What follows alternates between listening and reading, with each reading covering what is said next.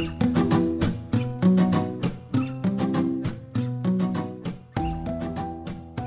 Hi, everybody, and welcome to Tour Guide Tell All, your friendly neighborhood tour guides. We're your podcast uh, sharing a little bit of the strange and interesting side of Washington, D.C. Uh, I am really, really excited today. We've got a special guest on the podcast, which we don't do very often. So it's fun to have a fresh face. She is authoring a really exciting book, which by the time you guys hear this, it will be available for purchase uh, and to help you plan all your summer adventures. So I want everyone to say hello to Joanne Hill. Hi, everyone. It's so great to be here. I'm so excited to be on this podcast and to share some really fun and quirky little stories and hidden histories from my book, Secret Washington, D.C. So thanks for having me. I'm really excited. I, I, just have to say briefly that Joanne reached out to the podcast about her book, uh, wanting to share it with us. And we were all really excited. And at the time, we got the email and we're like, that's cool. Then, like total kismet, a few weeks later, we were both at an event with our um, very good friends at a tour of her own, uh, which we talk about a lot on the podcast. We've had Caitlin, the founder, on the podcast. And we were at a, a tour of her own event. And you and I just started chatting and geeking out. And I felt like we became instant friends. Absolutely. And then when we kind of made the connection that, wow, I had reached out to you a couple weeks before that, we had met, we kind of reconnected. It all just seemed like the stars were aligning, the universe was working in our favor, and it brought us together. So, what a nice small world, huh? It's like my favorite thing about DC too is like we have all the perks of a huge city. There's so much going on, but I feel like we have the community of a small city. And I love that. Like, I love that it's so easy to connect and overlap with people who are doing cool things. Um, before we talk about the book, though, I would love just to hear a little bit about you, um, you know, kind of your background, your experience in DC as a local. Um, and so a little bit about, about you. Sure, great. Um, yep. So I've lived in the DC area for about 19 years with my husband and our dog, Jackson. Um, I am originally from Pennsylvania. My husband's from the New York area, and we we moved here in the very early 2000s, and um, and then we've lived here ever since. We came to DC thinking that it would be a very temporary move. That we were we came here for my husband's job, and 19 plus years later, we're here. um, and we, I mean, of course, this is home now. So I, neither of us can either, we can't even imagine leaving at this point. This is our adopted home city. Um, we've lived all around the city and even in, um, in Maryland as well. So um, I was a public school teacher for DC Public Schools for 17 years. I actually just finished my career last school year. Um, and so I left teaching to open up a tutoring company which also services the DC area. So I still work in education, but in a very different realm, um, but still working with families all across the city, as well as Northern Virginia and Montgomery County. And so that's been great as well. Um, and for the last, I would say about six years or so, I've been writing a blog. And the blog is dcglobejotters.org. And the blog focuses on DC living, DC restaurants. I'm a big foodie, um, as well as global travels and adventures. And so that blog kind of um, it it built and built and built, and I learned a lot more about the city, and I explored a lot more. And I'm also just someone who loves to go on walking tours and to travel around the city and explore kind of weird unknown places. And so a friend of mine who wrote a book with for the same publishing company reached out to me and said i think you should write a book. And so that kind of is how it all started uh, but it was the blog that eventually led into this book more more or less that's incredible. I love the blog. I went into like a dive on it when we met because I also love DC food. And it's been a little different with the pandemic, you know, trying to do takeout more so and that sort of thing as opposed to going in person. But I have like used your blog post on restaurants to plan where we're going to be eating as we start going out more and more. Because uh, you always seem to have like the coolest, best most interesting restaurants in your blog. And like, I think I know what's up. And then I'm reading and I'm like, how have I not heard of half of these restaurants yet? Yeah, well, thank you. It's funny. My husband always jokes that when I plan trips, I really am planning restaurants and food, and then I plan the trip around the food and the restaurants and the markets we're going to visit. So, it, uh, yeah, food is definitely a passion of mine for sure. So um, I'm really excited about this book because I don't think it's sort of the typical DC book. Uh, you know, I, you could walk into any store in the city and see lots and lots of guidebooks for DC. Um, there's lots of history books about DC, although a lot of them really focus on kind of the the city as a capital city more so than the city itself. Or there's a lot of little micro histories that get really nitty gritty. What makes your book sort of different? Yeah, so you're right. I think when a lot of people think about DC and tourists and locals alike, they really think mostly, first and foremost, about its monuments and memorials and world renowned museums and the seat of government here. I mean, and, that's all part of the city, and that's an, they're all integral parts of Washington, D.C., of course.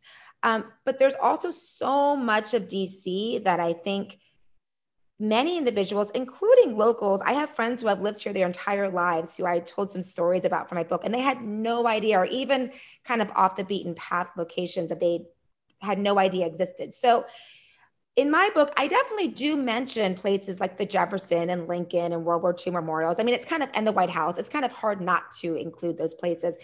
But it's less about when you go to the Jefferson Memorial, you see this or that and so forth. It's more about weird or unknown stories about those places, right? And so, for example, at the Jefferson Memorial, there is this very strange law that actually there is public dancing is prohibited at the Jefferson Memorial. And not only is it prohibited, but people have actually been arrested for doing that. So instead of the book focusing on the history of Thomas Jefferson, which is, of course, fascinating, um, it focuses more on the quirky side of did you know about this strange law there? Or um, instead of knowing, uh, learning about the Museum of um, National Museum of American Indian, my book touches on actually the museum is now the location of a former brothel. And so, and the former brothel was actually a very prosperous, really successful brothel that was owned by a very prosperous and prominent woman in DC, Mary Ann Hall. Um, and so, you know, it gives you kind of the other side of DC. It gives you um, some quirky kind of stories, the rich history, um, controversies, controversies, scandals, all of those things that also make up DC and make up the really kind of fun and exciting part beyond just going to the National Mall and visiting the museums and monuments. That sounds so great. That's I think a lot of what we try to do as tour guides is we try to, you know, we obviously want to show people the parts of DC you should see, which we think includes all of that great stuff, the monuments and the memorials, in addition to the neighborhoods. But we're trying to hopefully give people a different perspective or a different take. Uh, so I love that your book is really doing that. And I think that that's something more locals could use too. Uh, I think uh, one benefit or silver lining of the pandemic year was it had a lot of people who lived here all of a sudden sort of playing tourists in their own town and wanting to get out. And we've really seen a renewed interest from locals in wanting to know more about the city and to see it in a new way. Absolutely. And I think it's funny, I started writing the book before the pandemic. And it was actually um, the release date was delayed because of the pandemic, and a lot of book uh, publication dates were postponed. Um, but that also gave me more time to write. And so once I was in the pen, once the pandemic happened and we were on lockdown, I spent a lot of time writing. And I also noticed the shift of my writing. Um, I started thinking also about through the lens of more outdoor places that people could visit because I knew that that was going to be something that was much more desirable and much more needed at this time. So, um, in my book, there are 84 entries or stories, if you will, in my book. Um, a, the majority, many of them are outside, um, are free because of that. Um, Many are family friendly, although some are, you know, the stories like the brothels and so forth may not be as family friendly, although they are fascinating. Um, and so it just, it, things shifted just because it was kind of a response of, okay, people are locked down, but they can explore DC, right? We can go outside and play tourists in our own city and really learn more about the city that we call home that I think a lot of us, including me, take for granted, right? I mean, how many years have I gone running or riding my bike along the National Mall and just said, oh, like you're surrounded by all these amazing, iconic landmarks.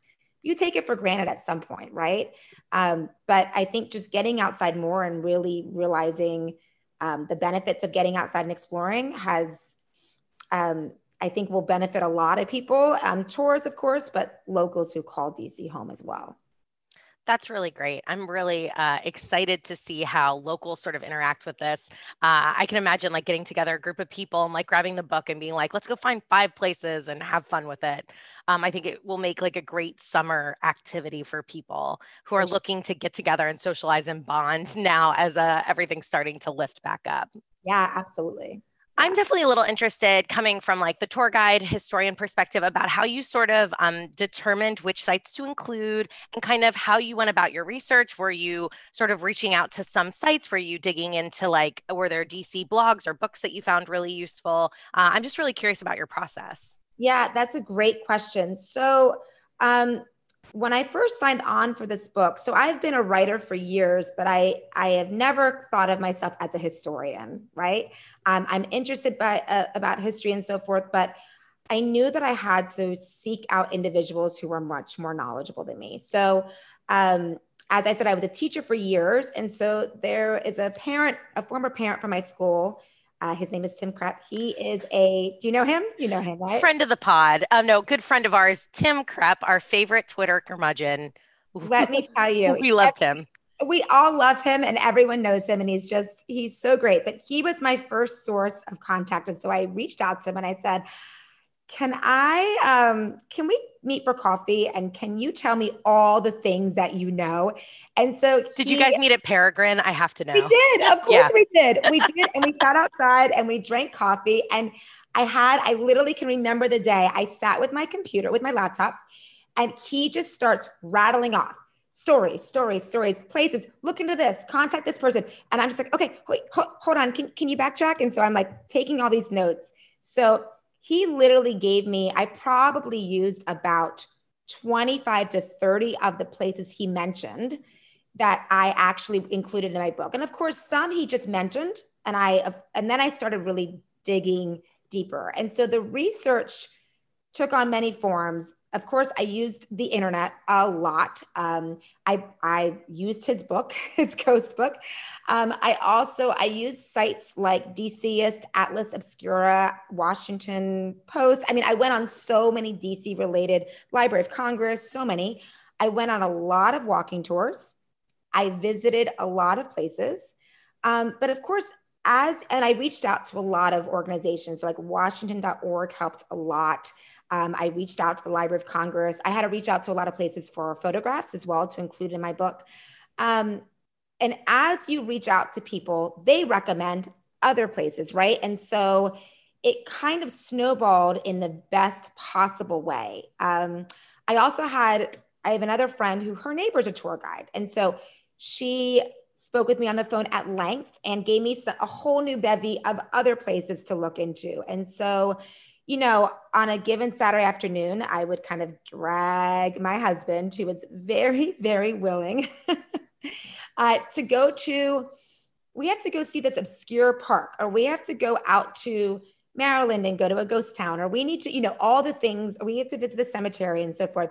And so it was a lot of visiting places, interviewing tour guides. I met fascinating people who are included in my book, um, artists, musicians, individuals who I never probably would have ever crossed paths with before.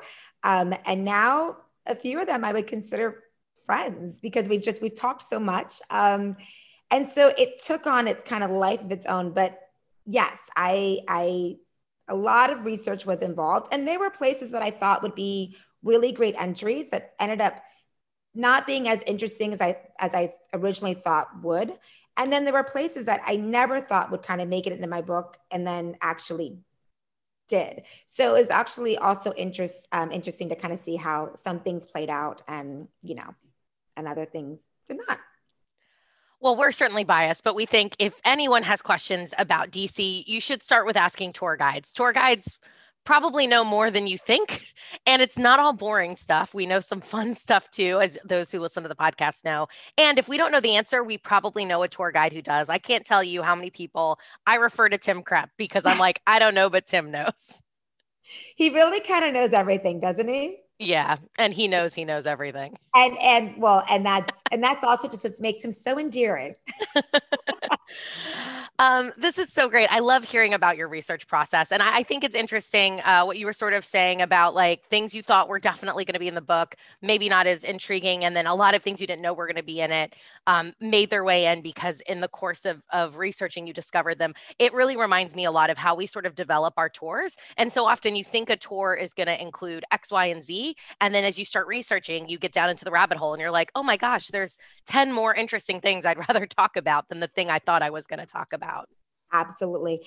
And also it was it was fun to you know as you write as i wrote this book of course i would check in right with my publishing company. And um, i would send you let's say 10 entries at a time or i would send 10 more and so forth just to see kind of a was i on the right track?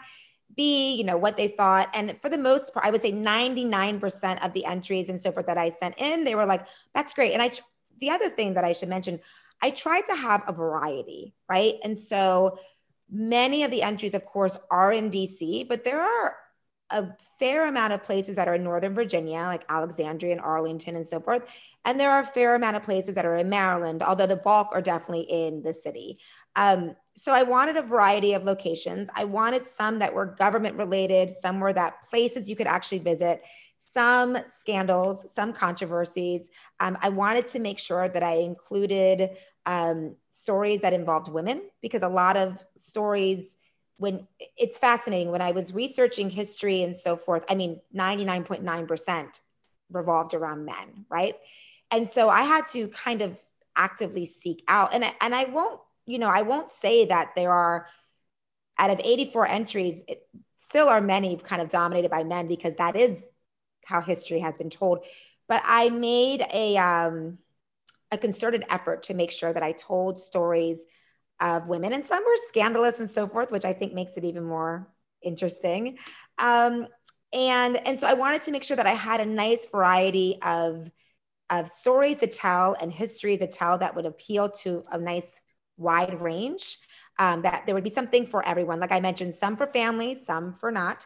Um, and so that was fun as well. But I, there was one story that I found that was I mean, of course, espionage, right, is like woven in to DC, into history, and of course, present day. And so I have some stories about spy sites and so forth, some stories that take place, you know, at the Mayflower and, you know, um, in Georgetown and so forth. But I had one story about a couple that they were spies and they also were involved in swinging.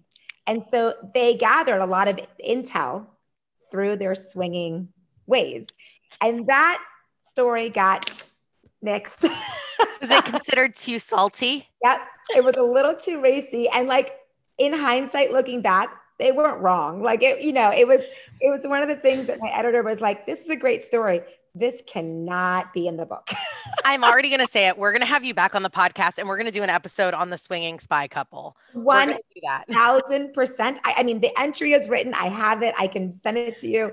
Um, it's a really fascinating story, but yeah, it was a little bit too racy as as my editor said, it's you know not a PG, PG even PG thirteen. Um, yeah, so we'll have to talk about that at length at another time. See, and people think Washington D.C. is boring. They think we're a buttoned up town. They have no idea. No idea. I know. There's oh, there's some scandal. There's some scandal. so I definitely want to give you a chance to share maybe a, a not quite as racy story, but to maybe share a particular uh, highlight from your book. Obviously, we don't want to give the whole thing away because we want everyone listening to go and buy a copy themselves or several copies to share with people. Um, but I do want to give everyone a little taste. Uh, when we were sort of talking about what you could share, you had suggested a story that immediately uh, like lit me up because I'm a huge, huge Lincoln buff. Uh, DC by Foot, um, our, our tour company that sponsors the podcast, we do a ton of Lincoln tours. The Lincoln family shows up on a lot of tours. We do a Lincoln assassination tour. If you mm-hmm. listen to the podcast, we've done Robert Todd Lincoln and we've done a lot of Lincoln adjacent figures, but we have not actually done this particular story yet. So oh. I'm really excited for you to share. Why don't you share one of your your stories? Yeah.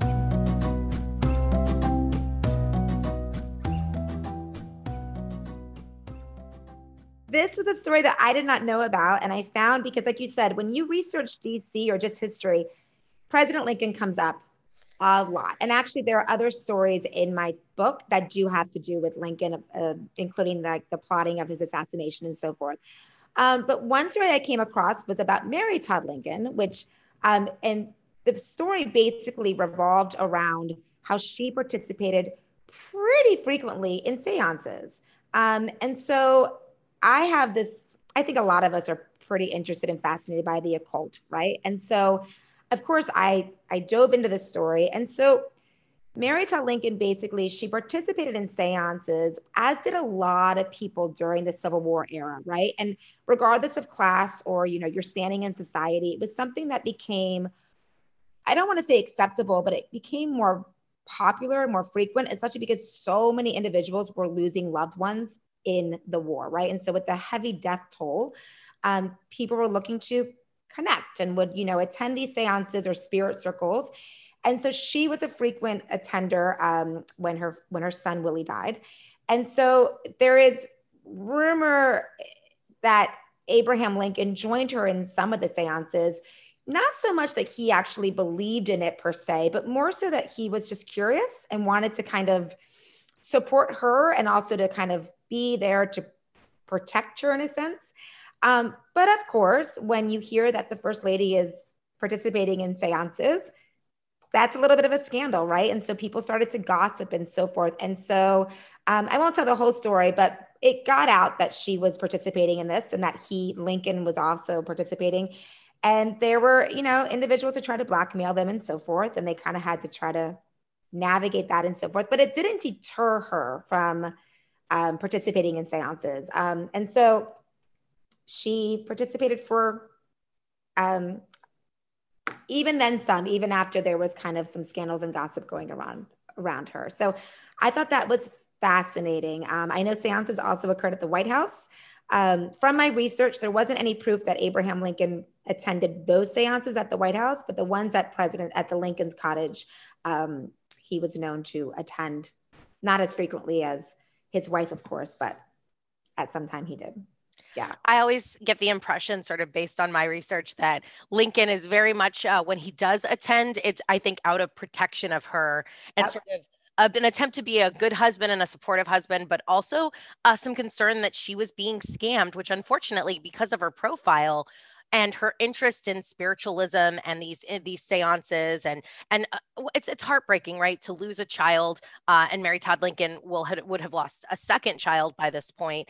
Um, so you can understand a mother's grief. Unfortunately because of who she is she is targeted by by people who are not uh, do not have an honest interest in helping her connect Excellent. Exactly. And I and that part of it is also included in the entry. I don't want to give it all away. Um, but yeah, there, there it makes was- you feel for her though, like not only to have to go through this terrible loss and grief, to have to go through it while in this big public platform and have so many people watching you and judging you, but then to sort of be targeted um, right. and taken and advantage of.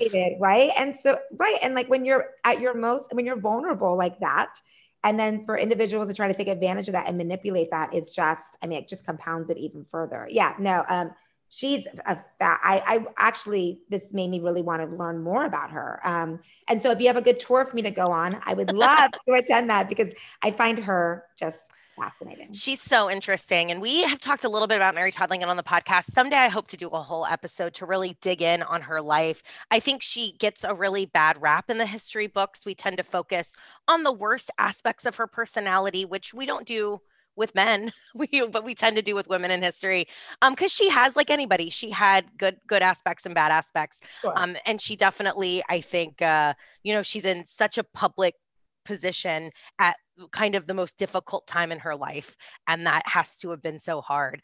But i i, I am very sympathetic to her in many aspects. Um, we do talk about her on our lincoln assassination tour. We also talk about her and spiritualism particularly on our Wicked Georgetown tour, um, which you probably know, but for our listeners, there is actually um, a couple really cool spiritualism sites in historic Georgetown, and there were quite a few practitioners of uh, spiritualism. There were um, people who dabbled in seances and the occult uh, during the Civil War and and up to today in Georgetown. So uh, that's all I'll say about that. But we do on our Wicked Georgetown go into Mary Todd Lincoln and her seancing a little. I love it. Well, I'm going to join for sure. And, and it's interesting because I mentioned earlier that I wrote a story about how the American Indian Museum was built on this former brothel. And so I researched that. And through the event that I met you at, um, I met another Katie Kirkpatrick, who is a wonderful tour guide. And she fantastic. The, wonderful. She runs off the mall tours. And so she and I have connected. Actually, we're doing a book event soon together. And she does a prostitution of DC tour. And so I went with a friend of mine the other night. It was a walking tour on Friday night. And some of the stories I knew and some I did not. And so even, you know, even as you feel like you know things, whether it's a place in the city or you know stories or history, you're constantly learning more and more and more. And Katie is an expert in the field. And she just, she had shared Friday night a new revelation that she had just discovered that day. Right. And she's been, re- so it just kind of goes to show that you are, and this is the teacher in me, of course, like you're never done learning. Right. And no matter if you've lived here for 50 years or you've lived here for five years or you're just visiting for the first time, you're bound to learn something new or discover some some place new um, that you didn't know before just because the history is also kind of always unfolding right it's it's it's mm-hmm. amazing it's amazing and I, I do think we're so lucky to get to live in a place that has such a depth and breadth of history in one place that has layers and layers and layers of history. And to live in a city where i think in the last um, 5 10 15 years there's been a real uh, renewed interest in uncovering some of these untold histories focusing more on women focusing more on black history focusing more on native history uh, and focusing on the things that are maybe a little less pretty the more scandalous the more sort of dangerous side of history. Um, so I, I just think we're so lucky to have that that incredible richness in DC. Absolutely. Absolutely. Joanne, I am so, so excited to get your book. I literally am pre ordering it as we speak. But uh, please share with our listeners one, how they can get the book, also how they can find you. Um, I know you've got a lot of great events coming up. So, so share with us how we can stay up to date with Secret DC. Yeah, absolutely. So um, the full title, it's a very long title of the book, uh, is Secret Washington, D.C., A Guide to the Weird, Wonderful, and Obscure. Um, I have a website. It's secretdcbook.com.